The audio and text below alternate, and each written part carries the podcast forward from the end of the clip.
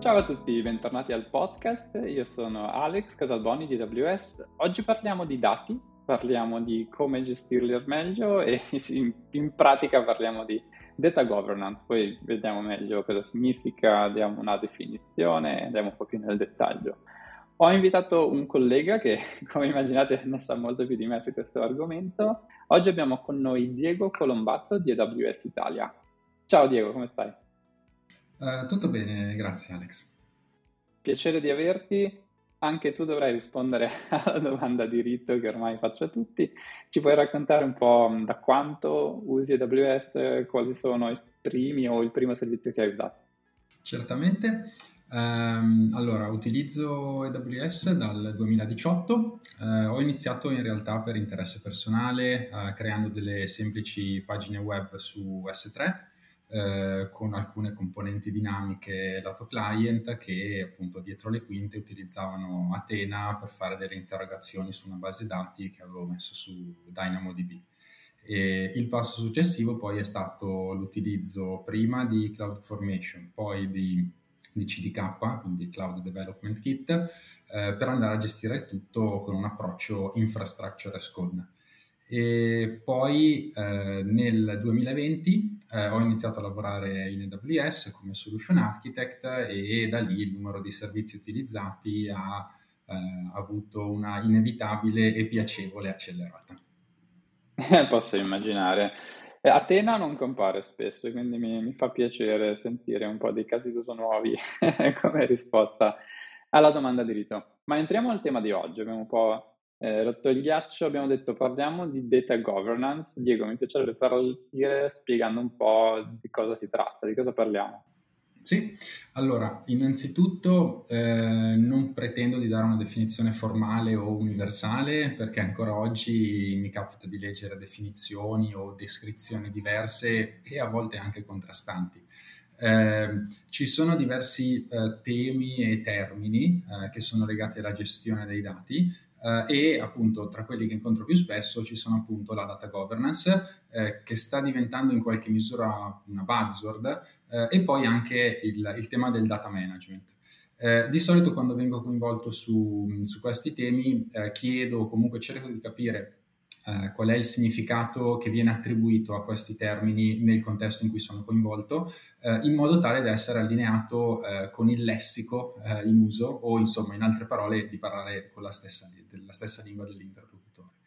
E detto questo, eh, cito la definizione eh, di data governance che è stata data alla Reinvent eh, 2022 eh, da Jason Berkowitz, che è senior manager del team AWS Lake Formation eh, che dice eh, la data governance è eh, l'insieme delle policy, dei processi e dei sistemi eh, che le aziende utilizzano per garantire la qualità e la gestione appropriata dei dati eh, durante tutto il ciclo di vita eh, dei dati, allo scopo di generare valore per il business.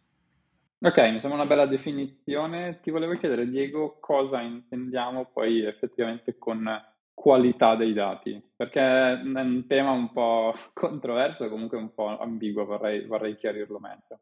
Sì, eh, beh, allora anche qui chiaramente ci sono eh, diverse definizioni o interpretazioni, eh, ma una che incontro abbastanza di frequente definisce la data quality come eh, la misura della capacità di un dato o, o di un set di dati eh, di generare valore eh, ovvero la capacità di assolvere alle esigenze e ai requisiti che si hanno su quel set di dati. Eh, nella pratica però come si misura? Si misura eh, con diverse metriche eh, che possono essere ad esempio eh, l'integrità, l'affidabilità, la completezza, la disponibilità, l'usabilità, eccetera. E poi chiaramente eh, ogni azienda decide autonomamente quali tra questi aspetti sono prioritari e quindi quali def- ehm, requisiti andare a definire, in modo tale da abilitare il business a estrarre valore dai dati eh, con il livello di rischio e con la velocità necessaria. Ok Diego, ci hai citato diversi concetti che magari possono suonare un po' astratti per i nostri ascoltatori ti vorrei chiedere se ci puoi fare un esempio pratico no, uh, su questi concetti di, di, data governance. Eh, sì, per esempio, eh, immagina eh, un'azienda che raccoglie eh, i dati dei propri clienti, eh, ad esempio nome, cognome, le mail, l'indirizzo. E questa azienda decide di usare queste informazioni per inviare delle comunicazioni commerciali, delle comunicazioni di marketing. Allora, in questo caso decide, diciamo, l'azienda decide di dotarsi di un framework di data governance che si occupa di andare a definire ruoli, responsabilità eh, policy e procedure eh, per eh, collezionare, memorizzare e utilizzare i dati dei clienti. Ora, vediamo però che cosa vuol dire appunto collezionare, memorizzare e usare. Sul tema del collezionamento, eh, di solito in accordo con eh, le normative vigenti, eh, si potrebbe ad esempio avere una policy per ottenere il consenso dei clienti prima di eh, raccogliere i loro dati eh, più altre policy eh, di cui l'azienda decide di dotarsi internamente per verificare la correttezza dei dati raccolti e quali ruoli all'interno dell'azienda sono responsabili dell'applicazione eh, di queste policy. Eh, analogamente sul tema della memorizzazione, l'azienda potrebbe memorizzare le informazioni su un sistema o su un database sicuro che prevede la cifratura dei dati con procedure per eh, l'autenticazione, l'autorizzazione, il tracciamento dell'accesso, eh, così che eh, l'accesso sia consentito solo ai ruoli definiti. Eh, poi sul tema dell'utilizzo, eh, l'azienda potrebbe avere una policy per utilizzare le informazioni dei clienti eh, solo a fini di segmentazione e per l'invio di mail di marketing contenenti prodotti e servizi dell'azienda? Hm? Non magari di terze parti. Eh, andando poi a identificare quali ruoli devono o possono accedere ai dati e con quale finalità, sempre nell'ambito delle procedure definite per eh, l'utilizzo dei dati. Ora, questo considera è solamente un esempio semplice e peraltro anche incompleto, perché poi nella realtà ci sono eh, tanti altri aspetti che possono o devono essere considerati. Eh, ad esempio, eh, la necessità di eh, dover trasformare i dati per renderli eh, fruibili per l'analisi e eh, anche dover integrare i dati che vengono raccolti con dati che sono presenti su altre fonti eh, oltre al fatto di avere proprio dei casi d'uso, delle necessità di utilizzo eh, diverse eh, per i dati, non limitati all'invio di comunicazioni di marketing. Diego, prima ci hai citato anche il tema del data management, potremmo tradurlo gestione dei dati. Ti vorrei chiedere di raccontarci meglio di cosa si tratta e magari come si lega a questo tema della data governance. Con data management si, si intende la, la, gestione vera e propria dei dati, quindi in termini di eh, collezionamento, memorizzazione, utilizzo, eh, presentazione e fornitura dei dati, eh, inclusa anche eh, l'implementazione vera e propria e la gestione delle soluzioni e dei sistemi che vengono scelti eh, per l'intero ciclo di vita dei dati ehm, in accordo chiaramente con quanto viene definito eh, dalla data governance.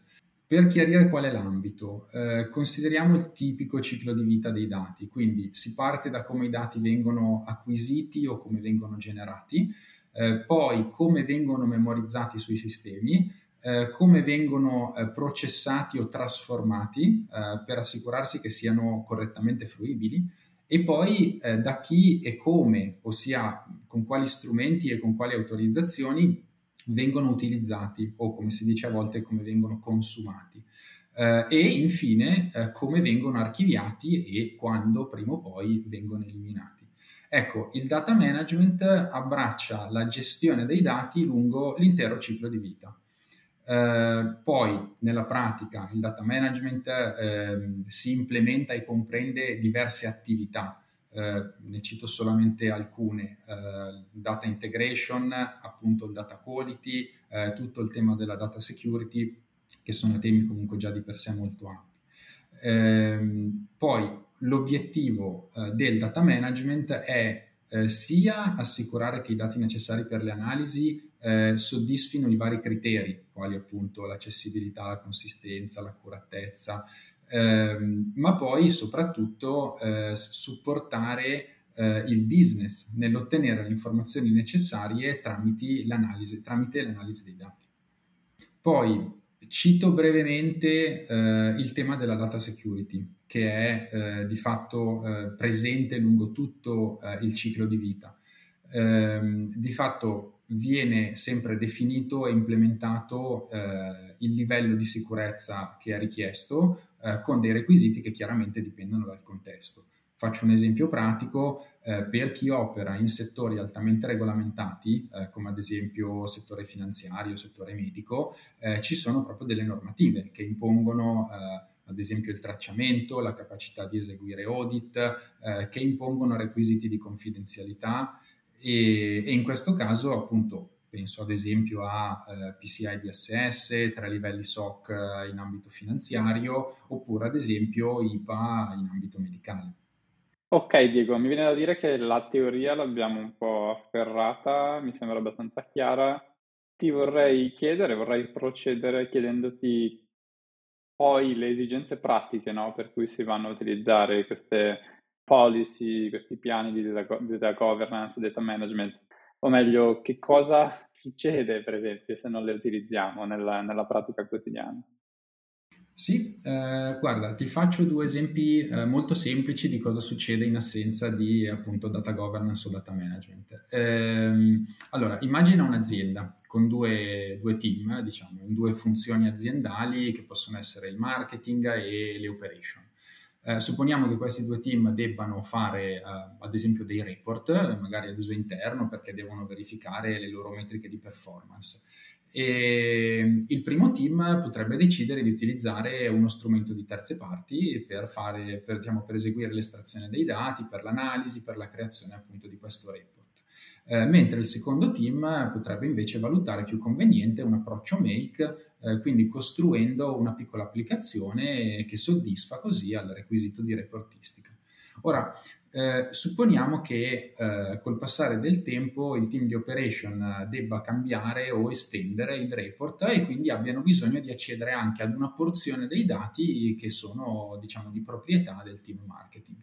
Allora, spesso in questo caso si ricorre a, ai, ai, cosiddetti, ai famosi ETL, che sta per Extract, Transform and Load, eh, o a volte chiamate insomma anche le data pipeline eh, magari il team di operation ha anche le skill e il tempo per implementare un, un ETL fatto in casa.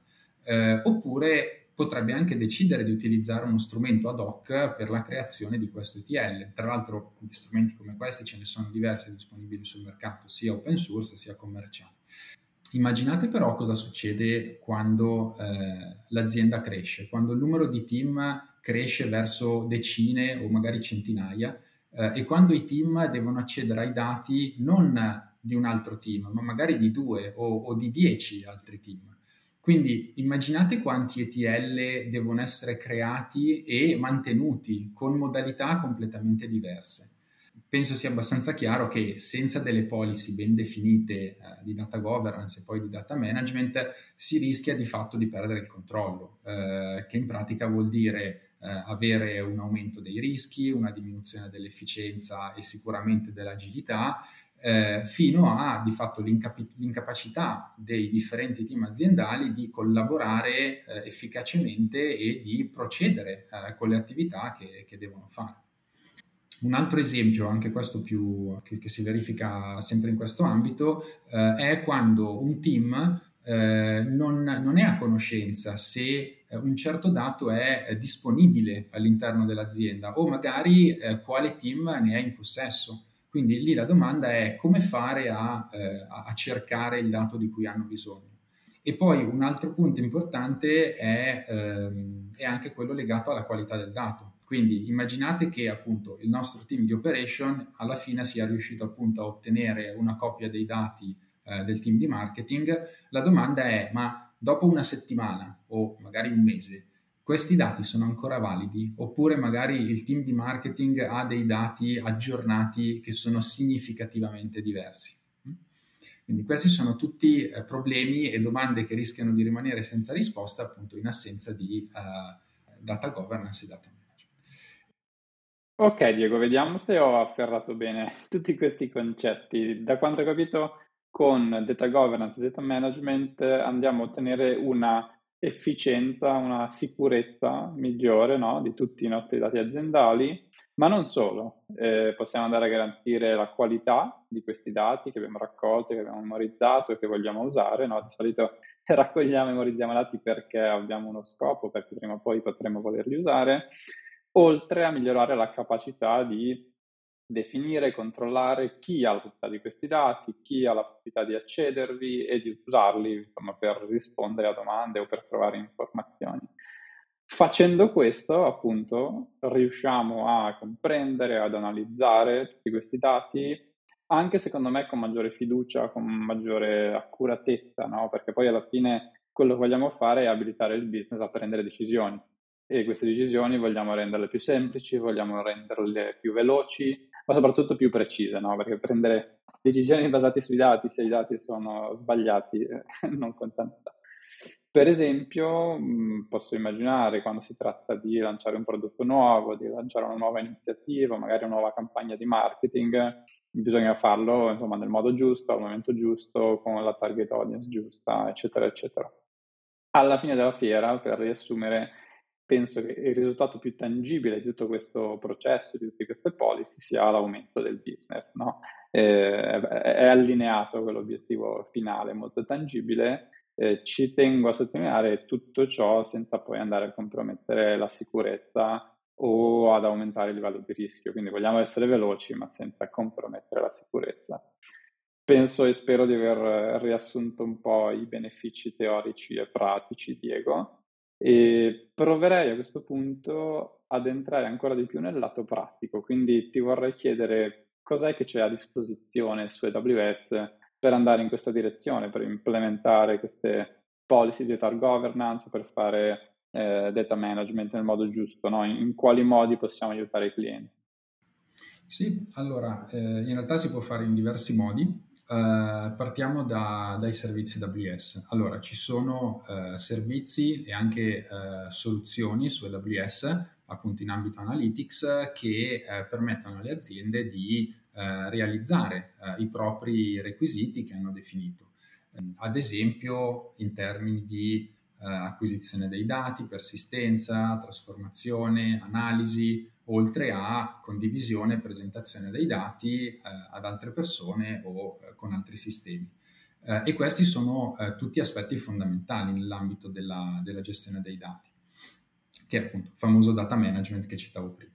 Ora, a titolo eh, di esempio cito eh, solamente tre servizi AWS che sono diciamo, particolarmente utili e diffusi in questo ambito, che sono S3, Glue uh, e Lake Formation. Eh, S3 è il, il, primo servizio che è stato lanciato da AWS ormai nel 2006. Uh, eh, è un servizio di storage ad oggetti ed è costruito per consentire di recuperare qualunque quantità di dati diciamo da qualunque luogo. S3 è oggi usato da centinaia di migliaia di aziende per i propri data lake eh, e parliamo di aziende come Netflix, come Airbnb, Moderna, Expedia, General Electric, Finra e, e molte altre. Uh, e abbiamo dei clienti che lo usano su scala petabyte e su scala exabyte, uh, con delle performance che mh, possono raggiungere consistentemente decine di migliaia di richieste al secondo gestite. Um, il secondo servizio che cito è AWS Glue, è un servizio di integrazione dati serverless uh, che di fatto semplifica la preparazione, lo spostamento e l'integrazione dei dati tra più uh, origini di dati. Uh, considerate che ad oggi ci sono più di 70 fonti dati supportate. Eh, Glue viene utilizzato per, eh, ad esempio per analisi, per machine learning e anche per sviluppo di, di applicazioni. E, e, Glue permette di, eh, di creare, di eseguire, eh, di monitorare anche visivamente eh, le pipeline, gli ETL che citavamo prima nell'esempio.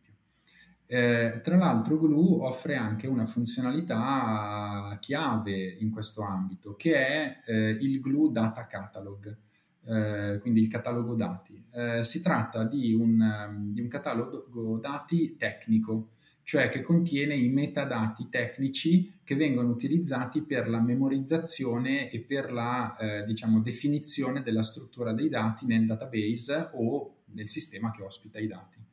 Eh, per fare un esempio, i metadati tecnici includono eh, ad esempio il nome eh, del database, il nome delle tabelle, le colonne, il tipo di dati, eh, gli indici che fanno riferimento ai dati, data dell'ultimo aggiornamento, ultimo accesso, eccetera. Eh, si tratta di eh, un componente chiave eh, che memorizza i metadati che sono associati al particolare database o alla particolare fonte dati di cui descrive il modello. E Diego, come mai questa gestione dei metadati è, è così importante? No, non abbiamo ancora parlato, non abbiamo parlato di gestione del dato, gestione delle policy, cosa, come si inseriscono i metadati in questo contesto e ci puoi dire perché sono così importanti?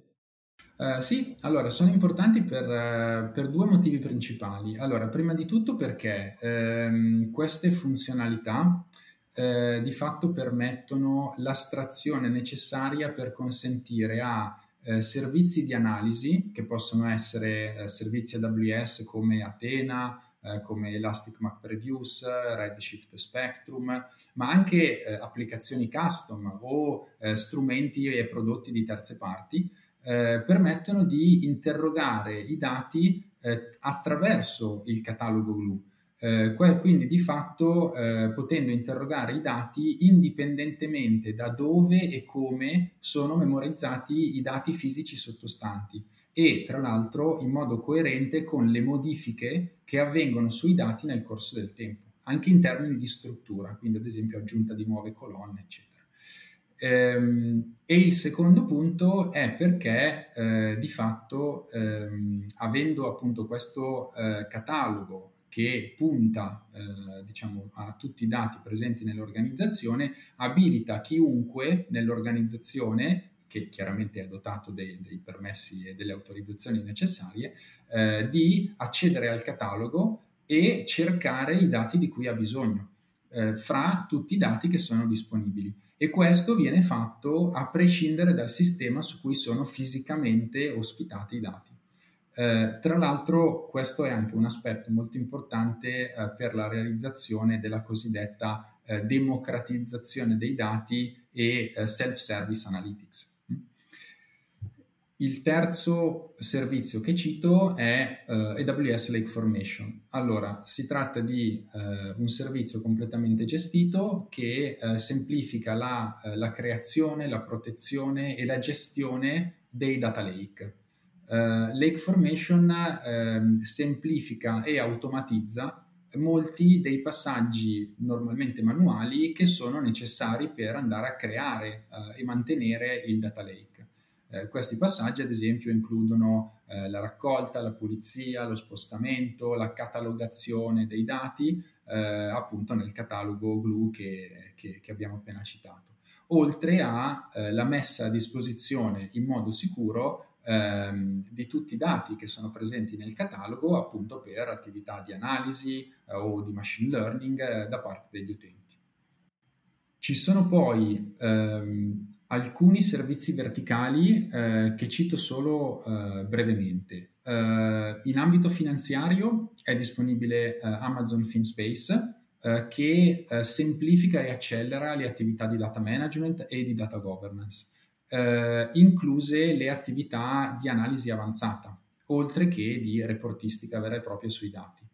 Eh, chiaramente i temi di security e governance eh, sono supportati nativamente in accordo con eh, PCI DSS, SOC eh, e, e, altri. In ambito medicale cito eh, il servizio Amazon Health Lake eh, che offre funzionalità anche qui di data management e di data analytics, ma in modo specifico per dati medicali.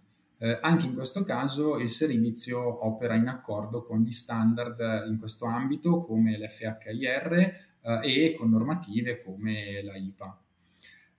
Ci sono poi eh, servizi orientati alla sicurezza, eh, quindi eh, trasversalmente alla industry, come ad esempio Amazon eh, Security Lake, che centralizza i dati di sicurezza da fonti che possono essere sia cloud sia on-prem usando eh, il formato standard OCSF e Security Lake semplifica e accelera anche l'esecuzione delle analisi eh, di sicurezza e le analisi forensi. L'ultimo servizio che cito è eh, Amazon Cloud Trail Lake, che eh, monitora e eh, registra le attività degli utenti sugli account AWS. Eh, quindi fornisce un controllo su eh, archiviazione, analisi, azioni di eh, remediation o appunto di, di, di reazione, eh, comprese, comprese, anche azioni di risposta automatica, anche real time, ehm, in funzione dei dati che vengono memorizzati. Eh, tipici casi d'uso di utilizzo di Cloud Trail Lake sono eh, monitoraggio di sicurezza, eh, troubleshooting e supporto all'esecuzione di audit. Cito questi servizi perché hanno tutti eh, funzionalità integrate di data management, quindi eh, in linea con i benefici e con le attività di data management che eh, abbiamo citato eh, brevemente prima.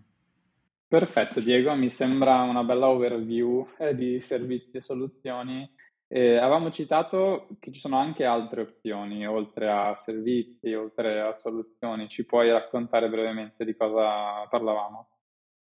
Certamente. Eh, in aggiunta ai servizi e alle soluzioni di AWS, eh, come dicevo prima, ci sono anche eh, degli strumenti, dei, dei, prodotti veri e propri eh, eh in ambito data management e data governance. Eh, si tratta di prodotti che vengono offerti da, da terze parti, che sono appunto ISV, eh, partner di, di AWS, che offrono i propri strumenti sul cloud di AWS e che possono essere utilizzati eh, insieme ai servizi di AWS in modo da eh, offrire al cliente la, la, la, soluzione più adatta in funzione dei requisiti.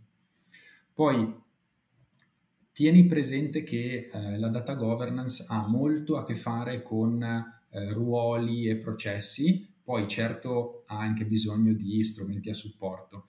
Eh, mentre il, il, data management è molto più legato agli strumenti che lo implementano. Eh, diciamo, detto in modo più concreto, eh, mi è capitato di vedere dei progetti di, di data governance eh, che hanno avuto come eh, risultato finale la creazione di un framework disegnato su carta, mentre non mi è mai successo una cosa simile con progetti di data management che eh, prevedono eh, l'implementazione vera e propria di una soluzione tecnologica. Eh, ora, premesso questo, mh, ci sono eh, diverse funzionalità che vengono considerate in ambito, eh, diciamo, dai diversi vendor ehm, e ce ne sono due abbastanza ricorrenti che cito, che sono appunto eh, il data catalog e la gestione dei metadati che, che citavamo prima. Eh, si tratta di funzionalità eh, aggiuntive all'effettivo utilizzo eh, dei dati, utilizzo inteso proprio come analisi e reportistica dei dati, ehm, che è proprio volto a trasformarli, analizzarli, eh, creando set di dati, report, dashboard, eccetera. Ehm, ora, ecco, strumenti che eh, forniscono queste funzionalità e queste funzionalità aggiuntive eh, cito brevemente alcuni nomi, ce ne sono diversi sul mercato, eh, ad esempio posso citare eh, Elation, Collibra, eh, Snowflake, Informatica, poi ce ne sono diversi altri sul mercato. Perfetto, poi immagino siano tutti disponibili sull'AWS Marketplace in varie modalità che non stiamo a raccontare una per una. E senti un po', Diego, per rendere questi concetti ancora più concreti, ci puoi fare qualche esempio pratico, come dire, magari recente anche? Uh, sì, uh, ad esempio uh, al reInvent 2022 è stato presentato il caso di Prudential, è un, è un cliente di AWS in ambito finanziario eh, per dare un'idea diciamo, del, del cliente, eh, considerate che opera in, in più di eh, 50 paesi, eh, con più di 50 milioni di clienti, eh, sia retail sia istituzionali. E Prudential, con l'aiuto di AWS, ha definito, disegnato e implementato un framework di data governance e anche una vera e propria data platform eh, con l'obiettivo appunto di eh, democratizzare eh, i dati all'interno dell'azienda e di allineare la velocità delle analisi e, e appunto l'estrazione del valore dei dati con quanto richiesto dal, dal business chiaramente tenendo sotto controllo appunto rischi e costi che, che citavamo prima. Eh, in, estrema, in, estrema sintesi quello che, quello che, hanno fatto è stato creare una piattaforma dove eh, chi deve analizzare i dati, quindi prendiamo ad esempio un analista, un data scientist, eh, senza dover andare a ingaggiare un team eh, di data engineer, può prima di tutto accedere a un catalogo dei dati e trovare i contenuti di cui ha bisogno. Poi, punto 2, può eh, chiedere l'accesso ai dati di cui ha bisogno e automaticamente questi dati vengono resi disponibili nei sistemi di analisi eh, con cui appunto l'analista o il data scientist eh, li vuole analizzare. E a questo punto, punto 3, eh, gli aspetti di eh, data governance, di data engineering, eccetera, eh, non sono eh, qualcosa di cui ehm, si deve appunto preoccupare l'analista o il data scientist, perché se ne preoccupa appunto eh, il sistema in modo automatico. Ehm, ora, ci sono alcune opzioni uh, per realizzare questo tipo di architettura su AWS. Nella sessione presentata eh, da Prudential eh, il cliente appunto spiega come loro l'hanno implementata in funzione dei loro requisiti. Um, è a mio parere un video molto interessante, quindi eh, ve ne raccomando la visione per chi vuole approfondire appunto in dettaglio come e cosa hanno fatto. Diego, già che hai menzionato il reinvent, abbiamo appena fatto un episodio di recap, no? di riassuntone su tutti i nuovi annunci, nuovi servizi, nuove funzionalità. Dato che siamo un po' più verticali oggi sul tema analitiche, data governance, eh, data management, ci puoi raccontare un po' più nel dettaglio se c'è qualche novità particolarmente interessante in questo ambito? Al Reinvent eh, 2022 sono state presentate eh, in realtà diverse no, novità eh, molto interessanti e mh, mm, rimanendo in ambito dati e in ambito analytics cito solamente eh, due eh, delle direttrici principali su cui eh, AWS ha lavorato e in realtà continua a lavorare. Ehm, la prima è l'integrazione ossia eh, la possibilità di accedere ai dati presenti eh, in diversi servizi AWS, come ad esempio Redshift o Aurora, o eh, dati streaming presenti in Kafka, eh, senza dover creare o mantenere degli ETL o eh, delle integrazioni ad hoc. Il secondo punto è appunto eh, la governance, quindi direi perfettamente in linea con il tema di oggi. Eh, e in particolare eh, questo tema è stato, diciamo, su questo tema è stato lanciato un nuovo servizio di, di AWS che sarà disponibile eh, in preview, eh, che è stato chiamato AWS Data Zone. AWS Data Zone è un servizio che eh, ha l'obiettivo di eh, aiutare a catalogare, scoprire, condividere e gestire i dati all'interno del, dell'azienda. Ehm, DataZone semplifica eh, anche eh, agli amministratori, ai proprietari dei dati, eh, ai cosiddetti data steward, anche le attività di, eh, di gestione e, e, di governo dell'accesso eh, ai dati di cui sono eh, proprietari o responsabili. E il terzo punto, eh, DataZone semplifica anche appunto la, la ricerca, l'analisi e la collaborazione eh, sui dati eh, hai diversi ruoli coinvolti, eh, quindi possono essere ad esempio data engineer, data scientist, anche eh, product manager o altri tipi di, di utenti business, non necessariamente utenti tecnici. Diego, proviamo a rimanere un po' in ambito governance e magari approfondiamo un po' Data Zone, che ne abbiamo parlato un po' nell'ultimo episodio, ma non così nel dettaglio. Ci puoi dire un po' le caratteristiche principali, che tipo di attività va a semplificare un po' più nel dettaglio. DataZone eh, dispone di eh, alcune funzionalità distintive eh, in questo ambito. Eh, prima di tutto fornisce un portale web eh, in cui si può eh, configurare un business data catalog, ossia un catalogo dati con una vista business sui dati. eh, e in questo catalogo si può andare a definire eh, il glossario, eh, diciamo solitamente chiamato la, la tassonomia, eh, dei dati aziendali. Ehm, immaginati diciamo, una, una, struttura ad albero dove ogni elemento è una categoria e ogni categoria contiene uno o più eh, set di dati che fanno eh, logicamente parte eh, di quella categoria.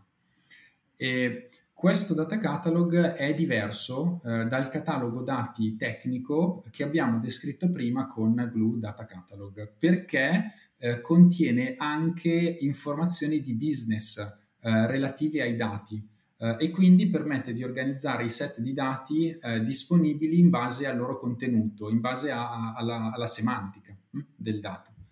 Ehm, utilizzando un termine più specifico, il data catalog di DataZone contiene i metadati business e questi metadati eh, forniscono delle informazioni create e utilizzate da utenti business e servono appunto per dare un significato eh, ai dati eh, diciamo nel contesto eh, dell'organizzazione. Ehm, ora, la ricerca dei dati, a volte chiamata data discovery, eh, è una delle attività più importanti che i metadati eh, possono supportare e questo eh, avviene appunto eh, utilizzando eh, le categorie che citavamo prima e soprattutto gli attributi per, per, classificare, per qualificare i dati. ora, per rendere la cosa più pratica, faccio qualche esempio di metadati che si possono trovare in un data catalog business. Il primo che cito è la proprietà eh, perché questa informazione indica chi è l'owner del dato, quindi non in termini di sistema tecnico su cui il dato è depositato, ma eh, la persona, il team che ha l'ownership di quel dato, la responsabilità di quel dato. Eh, e questo è particolarmente utile quando ad esempio si ha un modello di gestione dei dati eh, distribuito, come ad esempio si verifica con i data domain eh, nell'approccio data mesh. in questo caso ci sono delle, delle BU, delle line of business ehm, dell'azienda eh, dove ciascuna è responsabile della gestione autonoma dei propri dati. Eh, in questo caso il catalogo deve tenere traccia della proprietà, in modo tale che le diverse BU possano cercare, trovare i dati eh, a cui sono interessati e richiederne l'accesso. Um, poi un altro, un altro, metadato che cito come esempio, ad esempio, è eh, il livello di confidenzialità. Questo è abbastanza trasversale, abbastanza comune. Eh, di fatto indica se appunto il set di dati contiene dei dati sensibili, dei dati confidenziali o magari qual è il livello di confidenzialità che è stato assegnato a quel particolare dataset. Molto bene, direi che abbiamo messo abbastanza carne al fuoco. Diego, ci puoi fare un esempio pratico per farci un po' toccare con mano com'è poi nella realtà gestire e utilizzare un, un business data catalog? Eh, volentieri. Allora, per rendere appunto il concetto un po' più pratico, vi cito un esempio di data catalog business su cui ho lavorato eh, di recente. Eh, l'esempio è relativo a, a, ad un'azienda che opera in ambito finanziario, in particolare eh, segmento capital market. Eh, appunto si occupa di eh, raccogliere e analizzare dati finanziari come ad esempio eh, valori di, di, azioni, di titoli, criptovalute, eccetera. Allora, questa azienda ha valutato la eh, realizzazione di un business data catalog dove eh, ogni categoria del catalogo eh, diciamo, la, il primo livello della categoria era la cosiddetta asset class, ossia, tradotto un po' liberamente, eh, la classe di strumento finanziario. Questa categoria ehm, contiene diciamo, alcune categorie sottostanti, che sono appunto le classi di asset finanziari. Quindi sotto questa categoria troviamo delle sottocategorie come uh, equities, commodities, currencies, eccetera.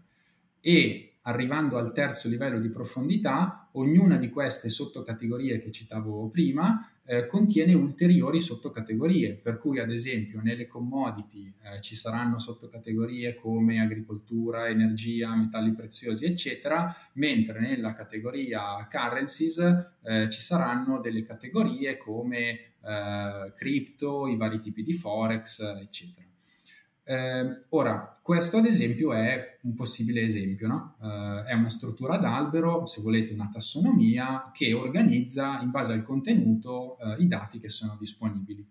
Tuttavia, questa è solamente una delle possibili eh, viste che ehm, si potrebbero avere su quei dati, perché questa è appunto una vista per a classe di asset finanziario. Quindi prendete l'esempio di appunto il solito analista no? che deve eh, utilizzare il catalogo per andare a eh, cercare dei dati che gli servono per fare un'analisi o, o un report. Allora, un analista eh, potrebbe eh, voler cercare i dati appunto per classe di strumento finanziario, ehm, però magari potrebbe an- anche in aggiunta voler cercare i dati in base magari alla industry o magari alla, all'area geografica, oltre che alla classe di asset. Eh, ed è per questo motivo che eh, allo stesso livello della categoria eh, di classe di asset eh, si è valutato di avere ulteriori categorie, quindi eh, l'industria eh, e le regioni e country. che poi di fatto avranno rispettivamente come sottocategoria appunto le diverse diciamo, eh, industrie e segmenti e le diverse regioni, quindi America, Europa, Africa, eccetera, e eh, le, i diversi stati che ci sono in ogni regione. Mm? Eh, poi questo è solamente eh, un esempio e in realtà quel catalogo conteneva poi ulteriori eh, categorie con sottocategorie, però diciamo, penso che questo renda l'idea no? di come eh, eh, diventa più semplice eh, per un analista che sta cercando dei dati in base al contenuto no? o, o, in generale diciamo, a, un, a un data consumer, no? a un consumatore di dati, come diventa semplice andare a esplorare il catalogo eh, al limite senza sapere a priori eh, quali sono i dati che sono disponibili e quindi quale dataset specifico, specifico si sta cercando, però diventa semplice orientarsi fino ad arrivare al set di dati o ai diversi set di dati che possono essere rilevanti per l'analisi. E poi ecco, diciamo solo per completezza, eh, nel caso dell'ambito finanziario in realtà ci sono poi anche degli organismi che vanno a definire eh, tassonomie standard che servono appunto per facilitare la comunicazione eh, tra aziende appunto con un lessico comune. Però diciamo questo penso renda l'idea appunto di, di come può sembrare un, un, catalogo dati con una vista non tecnica. Grazie mille Diego. Proverei a fare un attimo uno zoom out, no? proviamo a tornare ad alto livello e a capire benissimo dopo aver ehm, come dire, fatto il setup del nostro catalogo dei dati, abbiamo magari pubblicato qualche dataset con tutti i vari metadati necessari. Diego, qual è il passo successivo? No, perché poi andrà mantenuto, andrà usato nel quotidiano, andrà gestito. Cosa ci puoi dire? Qual è il passo successivo? Beh, allora, eh, diciamo, una volta fatto mh, questo passo, di fatto eh, qualunque utente, sempre con i necessari permessi, può accedere al catalogo e quindi può cercare i dati appunto in base ai contenuti di cui ha bisogno. Eh, e a questo punto utilizzando sia informazioni, metadati tecnici, sia eh, business. Ehm, poi, una volta trovato il dataset o i dataset di interesse, l'utente a questo punto eh, può chiedere l'accesso ai dati. E qui eh, DataZone offre eh, un'ulteriore funzionalità che è specifica per questa esigenza, perché in DataZone è, and- è possibile mh, andare a definire un workflow eh, di approvazione, eh, in modo tale che eh, vengano ingaggiate le persone che hanno il ruolo di verificare e di approvare eh, le richieste di accesso ai dati. questi ruoli e il workflow eh, vengono configurati direttamente sull'interfaccia, quindi in realtà è un'attività diciamo abbastanza semplice eh, e chiaramente si fanno eh, in accordo con quelle che sono le policy di governance eh, e con i ruoli definiti eh, dall'azienda. Poi, superato questo ulteriore passaggio, eh, quindi una volta che appunto il, il, consumatore di dati ha ottenuto l'accesso ai dati di cui ha bisogno, si utilizza in DataZone una funzionalità chiamata mh, progetto. Eh, il progetto che cos'è? Di fatto è un raggruppamento di, eh, di utenti, eh, di set di dati e anche di strumenti di analisi eh, che chiaramente poi dipenderanno eh, dallo use case o dagli use case che sono eh, diciamo, rilevanti per gli utenti che fanno parte di quel progetto.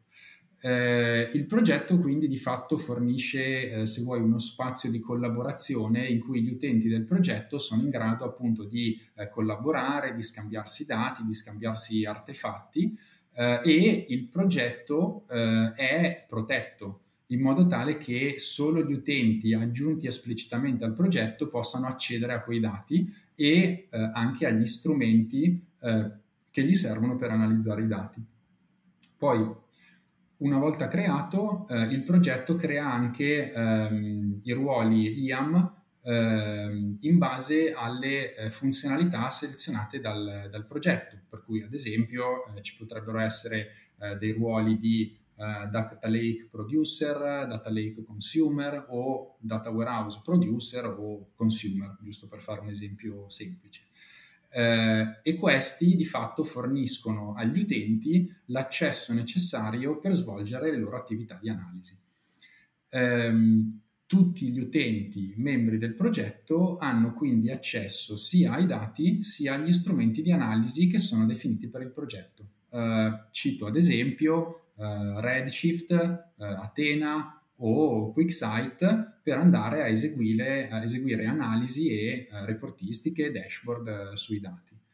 Um, l'ultimo punto che cito è, um, è relativo alle API perché uh, DataZone fornisce anche delle API in modo tale che i team o, e o gli strumenti di terze parti, penso ad esempio a Snowflake o Tableau, possano integrarsi con DataZone quindi consentendo agli utenti di eh, pubblicare, di cercare e di eh, lavorare eh, con diverse fonti dati che sono disponibili. Molto molto bene Diego, proverei a concludere se possibile, magari citiamo qualche eh, risorsa o qualche articolo, qualche approfondimento interessante su questo tema, magari poi eh, aggiungiamo i link in descrizione. Sì, eh, cito due blog eh, della serie Let's Architect, e uno è eh, Modern Data Architecture eh, e l'altro è Architecting for Big Data Workload, eh, che eh, riprendono in realtà diversi concetti che abbiamo citato oggi e presentano anche molti esempi pratici di soluzioni che sono disponibili per diversi scenari in questo ambito. Poi eh, per chi vuole diciamo, toccare con mano eh, i servizi e di, le soluzioni di cui abbiamo parlato oggi, eh, ci sono diversi workshop che offrono dei laboratori guidati per eh, implementare architetture funzionanti utilizzandole con, con dei dati di esempio. Um, ne cito due in particolare, uno è il Serverless Data Lake e l'altro è il Modern Data Architecture sono entrambi centrati sugli argomenti e sui servizi di cui abbiamo parlato oggi. E poi, ehm, relativamente invece a DataZone, eh, è possibile iscriversi alla preview, quindi in modo tale da avere accesso al servizio non appena ehm, è, è disponibile al pubblico. Perfetto Diego, io ti ringrazio davvero tanto, abbiamo fatto una, una bella overview eh, dalla teoria alla pratica, ai servizi, ai workshop, quindi ti ringrazio davvero tanto e ci sentiamo presto. Ciao Diego. Grazie, ciao. Perfetto ragazzi, siamo arrivati in fondo all'episodio, io metterò tutti questi link in chat, abbiamo qualche video, qualche articolo, qualche workshop e anche la preview di DataZone che se vi interessa vi eh, consiglio di andarvi a, a, registrare. Come al solito vi ringrazio per l'ascolto, io sono Alex di AWS Italia, vi ricordo potete scriverci sui social, potete eh, seguirci su Spotify o su Apple Music eh, o su eh, anche Amazon Music da, da qualche mese, quindi vi ringrazio di nuovo e ci sentiamo fra qualche settimana con un altro episodio del podcast di AWS in italiano. Ciao!